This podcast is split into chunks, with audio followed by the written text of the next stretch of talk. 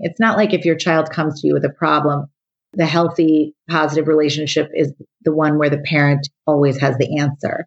It's that your kid knows they can come to you and you'll sit next to them while they cry. Or you'll say, Can I get you a glass of water? You know, like that your child just knows you're there for the happy, for the sad, for the angry, for the whole gamut of feelings, and you're not going anywhere. Welcome to Tilt Parenting, a podcast featuring interviews and conversations aimed at inspiring, informing, and supporting parents raising differently wired kids. I'm your host, Debbie Reber. Today, we are having a powerful and timely conversation on trauma and resilience, a topic I know is weighing heavily on parents' minds as this pandemic continues to stretch on and we wonder more and more are the kids going to be okay? To bring some perspective and nuance to this topic, I've invited Dr. Aliza Pressman to the podcast. Aliza is a developmental psychologist, parent educator, assistant clinical professor, and co-founder of Mount Sinai Parenting Center. She's also the host of the popular Raising Good Humans podcast. In addition to her PhD in developmental psychology, Aliza also received a master's in risk, resilience, and prevention. I can't think of a better guide for this topic.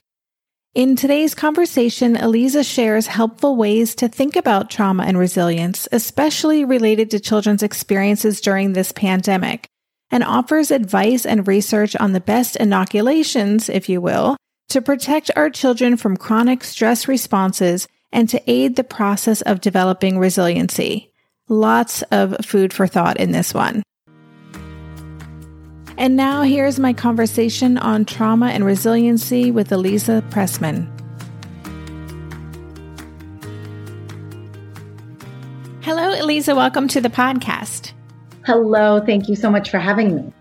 We were just discussing this is a relevant conversation for this moment in time, but also, unfortunately, for many months to come. So I'm really looking forward to this conversation. And before we get into it, I would love if you could just take a few minutes and tell us a little bit more about, you know, your work in the world and maybe what your big picture why is for the work that you do.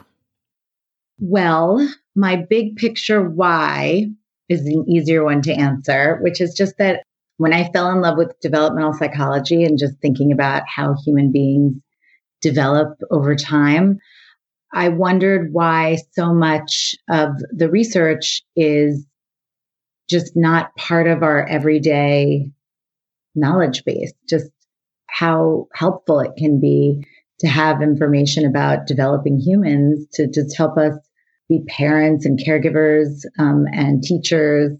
And it seemed like the conversation is typically surrounding what's wrong with kids or what's wrong with parents and nobody stepping in or participating in the conversations about what's going right or how to support families where they are. And that was kind of my hope. Um, so that was where I, I, and I also, I got pregnant with my first child after I had already been in graduate school for a bit of time. And so I also found it really fascinating how much information or misinformation is out there from just well meaning advice givers and from family to playgrounds to whatever. And I just thought it would be really nice to be able to help families sort through what is evidence based and what's just someone's opinion, which is not less valuable because some people want an opinion from someone they trust and feel like is almost like a mentor, parent, or caregiver. And that's totally fine. Just sometimes it can be couched in this is this is the only right way. And I wanted to be available to open up that discussion as well. Very cool. And so tell us a little bit about the harder part of that question then the the day-to-day work that you do so because i'm a developmental psychologist which is kind of a really bizarre little branch of the field of psychology my role is much more education and research. So part of my job is i have a private practice um, where i have mom groups and parent groups and private sessions with parents like anything that you know might come up to support either um, parents or caregivers journey in a, an event or a diagnosis or an experience or it's just they're like i can't get my kid to sleep and i'm really tired. So it's a range of things. And sometimes uh, it's about a community of support so i have groups that start when they're the caregivers have babies and they go all the way until i think my oldest group has seventh or eighth graders and they just kind of stay together and meet monthly and it's it's really incredible. And they don't need a lot of them have grown out of having me there and I often sit back and I hear them answering their own questions and I feel so joyful. It's, really awesome. Um, and then I'm the co-founding director of the Mount Sinai Parenting Center, and that is at Mount Sinai in New York. But our mission is really to make sure that in the healthcare setting that has access to so many families, no matter what their socioeconomic status is, no matter what is happening for them, physicians in hospitals and nurses and social workers typically are going to see, you know, 99% of births are in the hospital. So there's just such an audience there. And so we founded the Parenting Center really to make sure that all of the child development stuff that wasn't related to physical health or at least didn't seem related, didn't seem directly related, the social, emotional, cognitive stuff was also part of the physician and healthcare provider training to be able to support families who don't have the luxury of like a mom group or to go to their parenting expert. Um, and we created programs that are just as luck would have it, all online. So they're available no matter what the world, what's going on in the world. And so we created a resident training for their behavior and development rotation, and that's at 122 resident programs at hospitals across the country and just different kinds of programs and waiting rooms and um, areas in healthcare settings where parents have time because they're waiting a lot and they are hopefully getting more support from it. So I teach the physicians as well. And what else do I do? Yeah, that's it. And I have a podcast. That's my fun side project of sharing all of this stuff in a in a you know a little bit less personal setting, but I have so many wonderful colleagues that I wanted to highlight. That's awesome. I love the concept behind the parenting center too. I mean, that feels like there's just such a need there for yeah, for physicians to better understand the whole child. I, I was recently asked to speak at grand rounds for um, a group of medical students in Michigan because they wanted to just better understand differently wired kids. And I was so excited to get that opportunity because having that deeper understanding that goes, as you said, beyond the physical or the medical piece is critical. It is. And, you know, I was so shocked because when I first started teaching I was just told to teach the behavior and development rotation. And I said, What's the curriculum? and they were like, Whatever you want. And I, I couldn't believe just because I, my training is in developmental psych. And so I didn't have exposure to the medical field. And I was so confused because I just assumed that everything you learn about children would be part of the training for physicians. And I was so surprised that it's not and it's not part of medical school at all. And so the residents really are and and many of them don't have kids because so they don't even call on their own experiences. They're just kind of winging it, which is so unfair to them. Mm-hmm. And I felt this like I was just thinking, but wait, there isn't like a things you have to know when you're, you know, things to look for or any messaging for parents or families. And it was just so surprising. So um, that's why it is wonderful, even that you got to do a grand rounds for med students, just because sometimes it's such a siloed field, the field of children in general. And so for families who are in, either they're in between getting a diagnosis or even knowing that there could be something going on, or they're new parents and they, they need support the physicians don't have that support either. So it's very hard to communicate. And so it has been a really eye opening, incredible experience. And the physicians really want to know. They're so curious and fascinated too. They just, it's just not part of their training. So there's a lot of handing off and it can't feel good for a parent to feel like if you ask a question to your pediatrician, there's a handing off to another expert. Like that almost feels like that's so daunting. Yeah. And uh, so I could go off on a whole other tangent, um, just about same with educators, right? Teachers yeah. often are not trained in the nuances of the kids that they spend every day with, but uh, we'll shelve that for another conversation. But you're totally right. It is very analogous. Like that.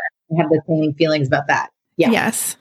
But today we want to talk about trauma and on the flip side of that, resilience. And I would love if we could start even with a definition of what trauma is. I think this is something we're all hearing more about. And, you know, I certainly have read articles about what's happening as a result of this pandemic and th- these unusual circumstances for our kids. And many of them are experiencing trauma. I'm not sure I know exactly what that means. Can you put it into context for us?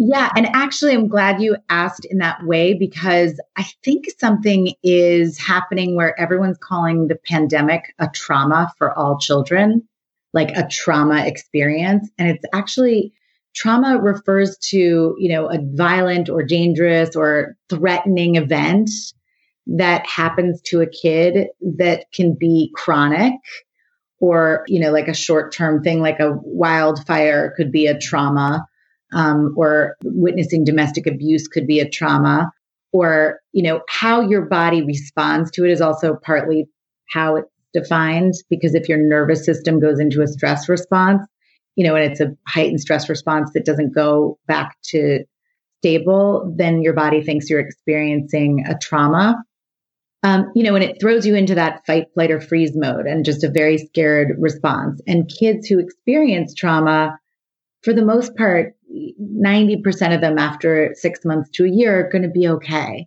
um, with loving support. Um, and then there's a small percent, smaller percentage, which is a massive number um, when you're talking about a global trauma that that won't do okay or need extra support. But what I find interesting is right now people are talking about the pandemic as if it is a given that it's a trauma. And it's a trauma for some people, and it's absolutely not a trauma for others. Mm-hmm. And um, I think when we position it as a trauma, it actually heightens parental stress because when you read about trauma, the part of it that is scary when you think about kids is if they're in a state of chronic stress where they don't get that where their their body doesn't release all of the stress response and go back to a state of uh, regulation, it can cause a lot of long term problems. Like we know that kids who experience multiple traumas in childhood have health problems deep into adulthood, from diabetes to heart disease to uh, mental health problems. But um, those are kind of cumulative traumas. The thing that is scary for parents is hearing that this pandemic is a trauma for all kids and then having them think, oh my God, my kid is going to, you know, have this challenge that's going to make it so that they're more likely to experience all these negative effects. And I think that's only going to be true for some kids because it depends on the circumstances that you're in. For some kids, this is just an inconvenience. It's difficult. It's hard, but it's not an acute trauma. Yeah. First of all, that feels good to hear that because I think you're right. We tend to just accept the word on the street that this is what's happening. And, and I, I have heard from a number of families within the community of differently wired parents that their kids are actually doing really well because, you know, in some cases, school has been a trauma for them or bullying or, you know, being a social outcast and things like that. And so they are much more relaxed actually in a remote learning environment. And so if our child is one of those kids who is having more of a trauma response to this, what would that look like? So we, I've been reading more and more about the increasing number of kids who are being hospitalized, rises in suicidal ideation, rises in anxiety and depression. Are those symptoms of a traumatic response? Yeah, so those can be symptoms of a traumatic response. And, and certainly if kids are already experiencing difficulties, so, you know, they're already depressed or anxious, or they have a learning difference that makes online learning really complicated for them, and parents or caregivers are also experiencing either because of part in part because of that or in part because of their own lack of social support heightened stress all of these things combined can make a kid more vulnerable to having a chronic stress response to what's happening right now. And you can see, so, so one of the things that is so hard to say out loud because it sounds like it's imposing it on parents. And I, I definitely don't want that. But part of it is regulating parents, having parents really focus on taking care of themselves so that they can regulate themselves.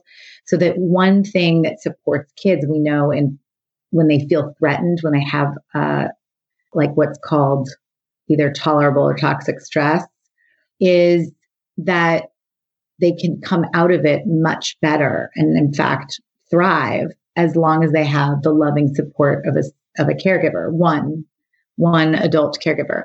And so that whole put your oxygen mask on first is not some luxury. It's the most important thing a parent can do is make sure that they're regulated and figuring out how to get through this time as best they can so that they can be available to support kids who are going through heightened stress. And th- so I, I don't say it to put pressure on parents. I say it to give permission to parents to take care of themselves. Yeah. And I love that you're using the word regulating ourselves because I I always use that in regards to kids, right? Emotional regulation, regulation, but for parents that is just as important and I and I like turning it back on ourselves. I'm certainly a and my listeners know this, I am 150% in on the self-care and have been preaching that for months and months and months, but as you said it's not a luxury and and it's something we really have to commit to proactively doing on a daily basis because things can change so much from day to day. Right. And and if you think about it, if they're changing so much from day to day for us, how much it feels even bigger for kids because mm-hmm. no matter what your kid's brain is like or what your child's temperament is like, they have an easier time co-regulating when they have stability and predictability. And we have such uncertainty right now. It's just a recipe for everybody to be a mess, um, but not traumatized. And I think that's the difference. Mess mm-hmm. is not a clinical word, mm-hmm. but you know, it's it is dysregulating to have all these challenges. And I think resilience we also misinterpret a little bit because resilience is really about it's not a personal attribute. So there's all this accolades to someone who's really hard and comes out the other side and we call them resilient and it's about their personal attributes and unfortunately the flip side of it there's a little bit of a, a blame if a kid isn't doing well in a stress situation because it's a process that encompasses positive adaptation in the context of adversity and setbacks and trauma and tragedy and any significant source of stress like a pandemic but it's a process. And when you make it about a personal attribute, it is a little bit blamey, you know, and it doesn't take into account that there are a number of protective factors that go into that process. And some of them are personal attributes. So some of them are self regulation skills. Some of them are about problem solving skills and motivation and a sense of autonomy a sense of purpose. But some of them are about having a caregiver that's steady and available. Some are about having close relationships and so, you know, a social network and support. And some are about effective schools and well functioning communities. And that is not in the control of an individual child. So to attribute the resilience to an individual take, does take that there are some individuals that are set up to be more resilient than others, mm-hmm. like society. Yeah, that's really helpful. We'll be right back after this quick break.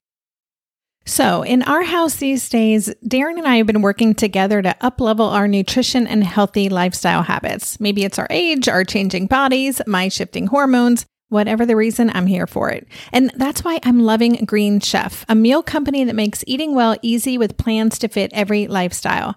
Green Chef offers gut friendly recipes each week and is committed to providing a holistic approach to nutrition by offering meals that contribute to the overall well being of your entire body.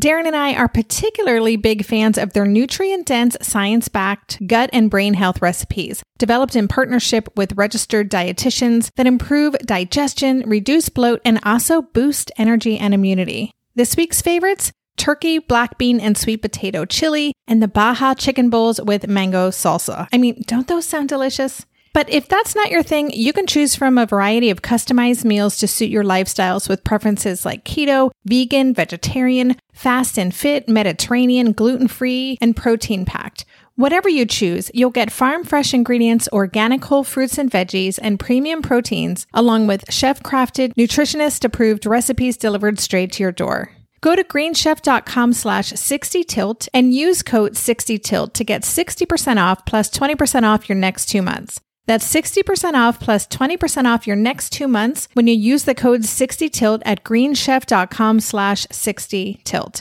Green Chef, the number one meal kit for eating well.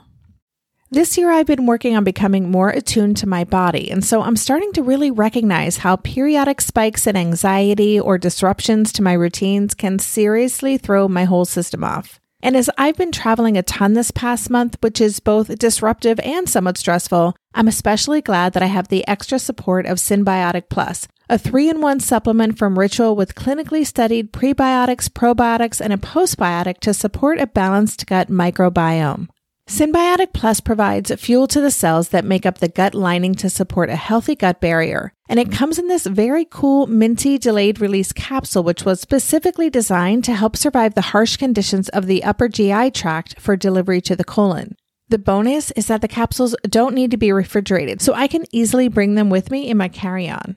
On a personal level, I love that Ritual is committed to sustainability. They're a female founded B Corp, meaning they are holding themselves accountable long term to not only think about their company's financial health, but also the health of people and our planet. There's no more shame in your gut game. Synbiotic Plus and Ritual are here to celebrate, not hide your insides. Get 25% off your first month for limited time at ritual.com slash tilt. Start Ritual or add Synbiotic Plus to your subscription today. That's ritual.com slash tilt for 25% off you know, I think especially for differently wired kids, there are books about this, you know, these kids are intense. They, many of them are, you know, grumblers. They're glass half empty folks. Not all of them, of course, but you know, many of them are wired to have like heightened negative self talk or just this isn't kind of their default, I would say.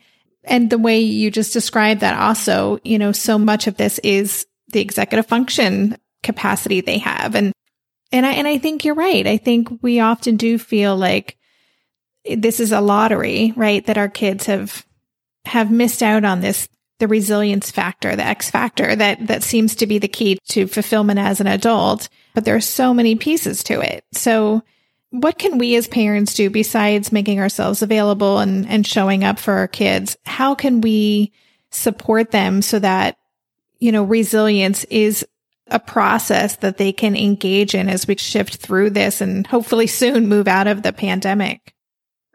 That is the, the that's the big question. And well, first I'll tell you, one of my mentors, Suniya Luthar, she always says decades of research. If you want to boil resilience down in decades of the research out there, resilience rests on relationships. So that being there for your kids and letting them know that you're available is not insignificant. It can make the difference between a kid who is going to be okay and a kid who can't do it, who's just not going to come out okay. So it's really important. And then I think parents can also work on building the same set of tools that a lot of your listeners are probably already working on, like you said, those executive function skills those skills that are housed in there, like self regulation and problem solving and helping support autonomy in kids, helping give them purpose, and helping support motivation and mindset. Those things are definitely teachable skills. They're just more challenging for some. Um, in in some ways, I do really feel like parents who've been hard at work all along, helping kids with their executive function skills, are at an advantage because they already know how important it is to be consistent and persistent about building those muscles. And they already kind of buy into the idea that these are muscles you can build.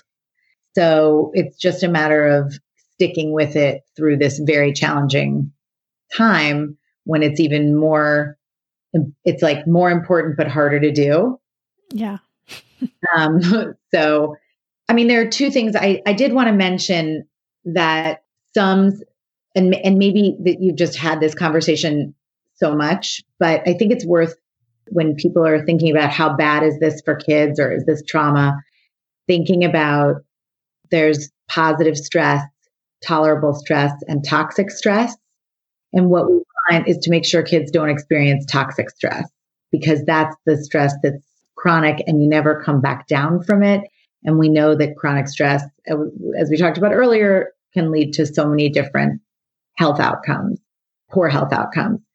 But we also know that the knowledge that you have that stable relationship and that there's, you know, you've got that one person can move things that feel like chronic stress into more tolerable stress because we can get through it because we know that we've got this support system. And then positive stress is the thing that, again, I think your listeners know more and have have experienced more than others, which is that there's going to be wear and tear as part of our day to day experience as people. And if you never experience that, it's bad for kids. And I rarely say things are just bad. mm-hmm. But if kids don't know what it's like to experience distress at all, then they're in a very terrifying position to be out in the world. So that's sort of a separate thing. And then the other thing is working on those executive function skills. And you can do that in so many different ways, whether it's playing board games or making schedules or taking, you know, doing visual planning or sitting down and mapping out the week or playing Simon Says. There are so many different parts of executive function skills that you can exercise. Mm-hmm. You know, when you practice impulse control through musical chairs, you're self-regulating. It's just you're you're going against what your body naturally wants to do. Right. Well, I really I appreciate the emphasis on relationships. That is something also I've been really trying to encourage people to focus on, you know, as we think about our kids' mental and emotional well-being as being the foundation for what we need right now. And I, I love that. And just to be clear, it's not just the relationship that we as parents and caregivers have with our kids, but it could be an aunt or, you know, a close friend. It could be just making sure that they have connectedness with other people who really see them, right? That's exactly right. Connections build connection, brain connections. Human connection builds brain connections. Um, animal connections build brain connections. And just knowing that someone's got you goes a long way. So parents don't need to to say the right thing. It's not like if your child comes to you with a problem, the healthy positive relationship is the one where the parent always has the answer. It's that your kid knows they can come to you and you'll sit next to them while they cry. Or you'll say, "Can I get you a glass of water?" You know, like that your child just knows you're there for the happy, for the sad, for the angry, for the whole gamut of feelings, and you're not going anywhere. And it doesn't mean that you'll be able to solve it. You're not going to be able to take away how hard this is for so many kids because it's impossible to. So it's it's the difference between knowing that when you you're going through something, you're not alone. It, that's all it is. So it, it's not as big of an ask as it feels like. And it's not as much pressure on parents to get it right because just your physical presence. And sometimes, by the way, as you know, somebody might not want you next to them or touching them, but it's that you're there. It's just sometimes you have to be more of a cat than a, you know, a puppy. Mm-hmm. and um, so I think that that is so, so much more powerful, especially as kids get older than we realize. And then I think separately, promoting autonomy is super important. And it's again a little bit more challenging when your child needs more support to get from, you know, A to B to C to D. But everybody can have more autonomy within the context of what they're capable of. Yeah, that's great. I love that. It's something I've been thinking about that exact thing too. I know that there are a lot of parents who are ramping up the expectations on their child working on those independent skills and, and autonomy, maybe doing laundry or whatever it is. And our kids may need more support because they're less motivated. And it's kind of like a fine tightrope, I think, that we're constantly walking along. And yes. but those, I, I agree, like that sense of autonomy and that sense of having some control over some aspect of your life, we know is so important for kids to have, especially at a time now when none of us feel like we have a lot of control. Uh, yes, it's such a good point. Like we don't have any, we, it's so hard for us because it feels like there's so little that you can hold, grab onto. I mean, my kids were asking me, one of my daughters is having a birthday in 10 days. And I said to her, What do you want to eat? I can't think of anything I can provide other than the meal that she's probably looking forward to because she can't see anybody. Right she has school that day. So there's not even much we can do during the day and we're on lockdown. So I said, well, you can pick what you're eating and what you're wearing. And I said, maybe we should do like this year should be an acknowledgement. We're going to do half birthdays. So we could do um, June and do a real celebration. And she said to me, you don't know that we're going to be done with this in June. she's a realist. She's a realist. and I said to her last June, because we actually do do half birthdays in our house anyway, because I'm a little bit like up for any excuse to do anything weird. My mom did it. She was a teacher and she was like, gave, you know, half a cupcake and half of everything. And she thought that was so fun. And then no matter how corny I thought it was, here I am all these years later doing the same thing. but um, she said, You told me in June you know, by the time we get to your birthday, we'll be able to have an actual birthday party. Anyway, she was like, mm, why don't you, why don't you stop predicting? Um, so I think we really have uh, no sense of anything that we have clarity and control over except ourselves. Mm-hmm. And so finding those moments for our kids to decide even what they, you know, like picking something they can have control over is so powerful for them. We'll be right back after this quick break. Hey there, it's Debbie. I love making this show and sharing conversations about how to support our awesome neurodivergent kids. I've seen how even one little insight from an interview can spark a big shift in daily life. But I know that raising complex kids can be messy and lonely. And just when we think we figured it out, something comes up that boots us right back to feeling overwhelmed and stuck. That's why I've poured everything into creating a way for parents like us navigating complex parenting journeys to join together and chart a path that feels positive, hopeful, and doable. It's the brand new Differently Wired Club experience. In the club, you'll get personal support from me and other seasoned parent coaches, six live calls every month where you can connect and get your personal questions answered, the opportunity to learn directly from authors and experts like I have on this show, monthly themes for getting specific and tactical, an exclusive private podcast feed, and the best, most generous community of parents. Seriously, these folks show up for themselves and each other, and that right there is really everything because it's a daily reminder that we're not alone. Our kids aren't broken, and we have totally got this. The recently rebooted Differently Wired Club is on a brand new platform with its very own iOS and Android app. It is such a great space. However, you learn, whatever your style, no matter the ages, genders, and neurodivergent profile of your children, the Differently Wired Club can help you cultivate the positive shifts you're hoping for. Join us today by going to tiltparenting.com slash club. That's tiltparenting.com slash club. I hope to see you on the inside. Oh, hey, everybody. It's us, Blair and Molly, your old pals from Toddler Purgatory. Two moms who are also actors, who are also creative beings, who sometimes feel stuck. And now we're back with a whole new podcast about unsticking it, launching in January. What happens when life gets in the way of our creativity instead of nourishing it? We talk to all sorts of guests about how to break through the mucky, gluey, sticky wall that can get between you and your creativity. We hear about their journeys, their successes, their challenges, and even their bougie coffee shop orders. Mm. So, join us, won't you, as we deep dive into how to unstick ourselves from the life gunk that can get in the way of our creative freedom. Get out of there, life gunk.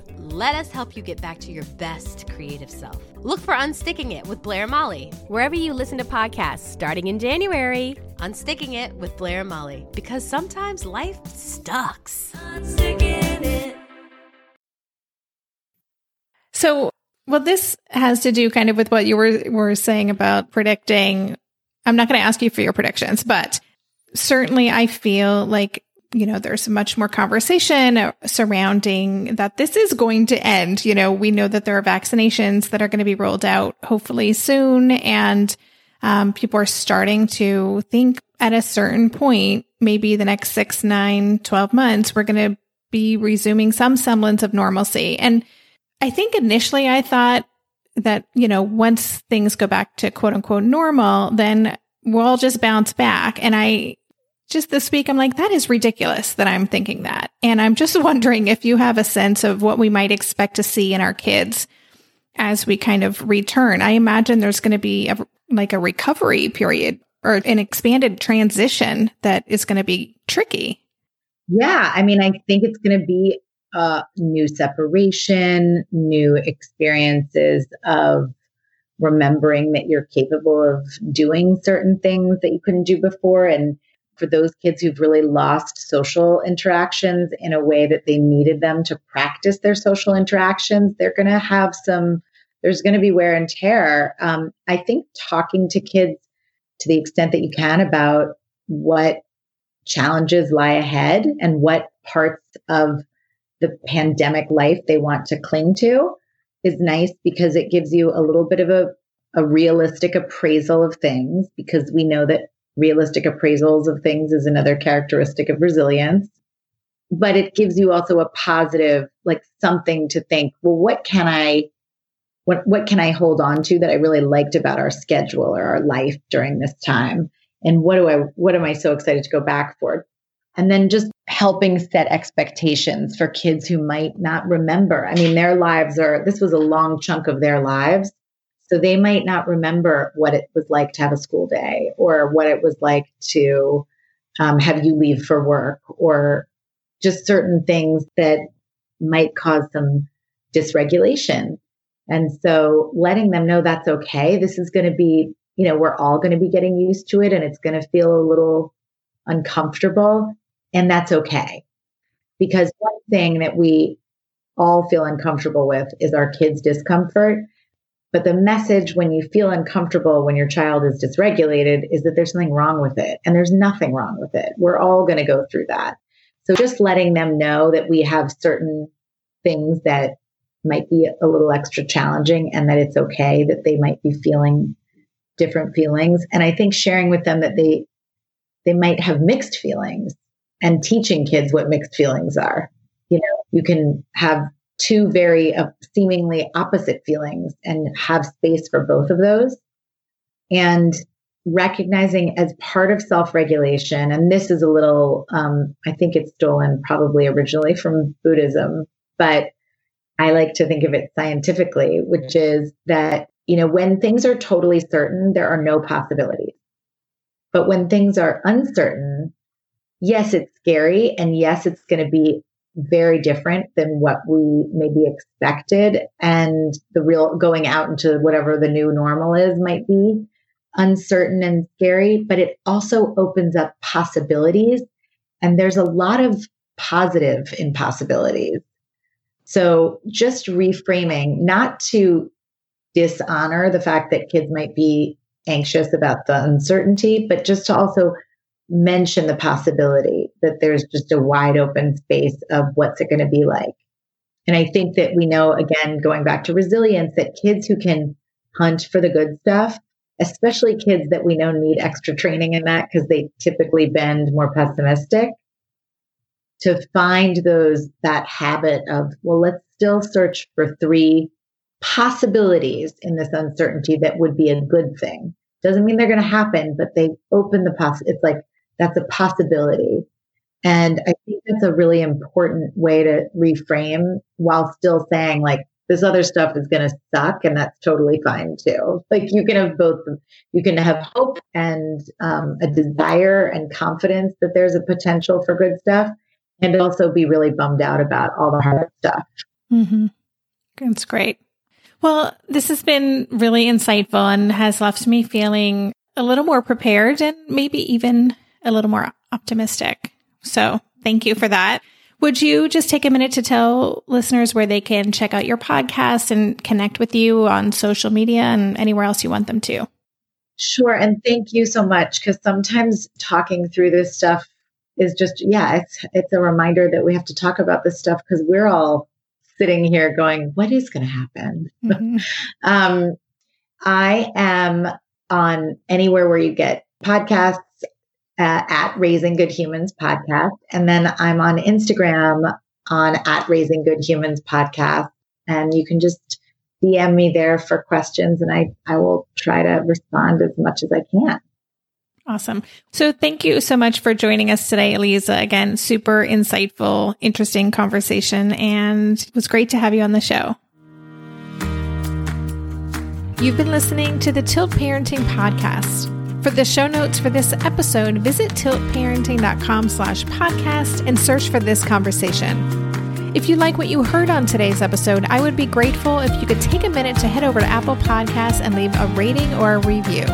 Thank you so much for helping us stay visible so people who would benefit from the show can easily find it.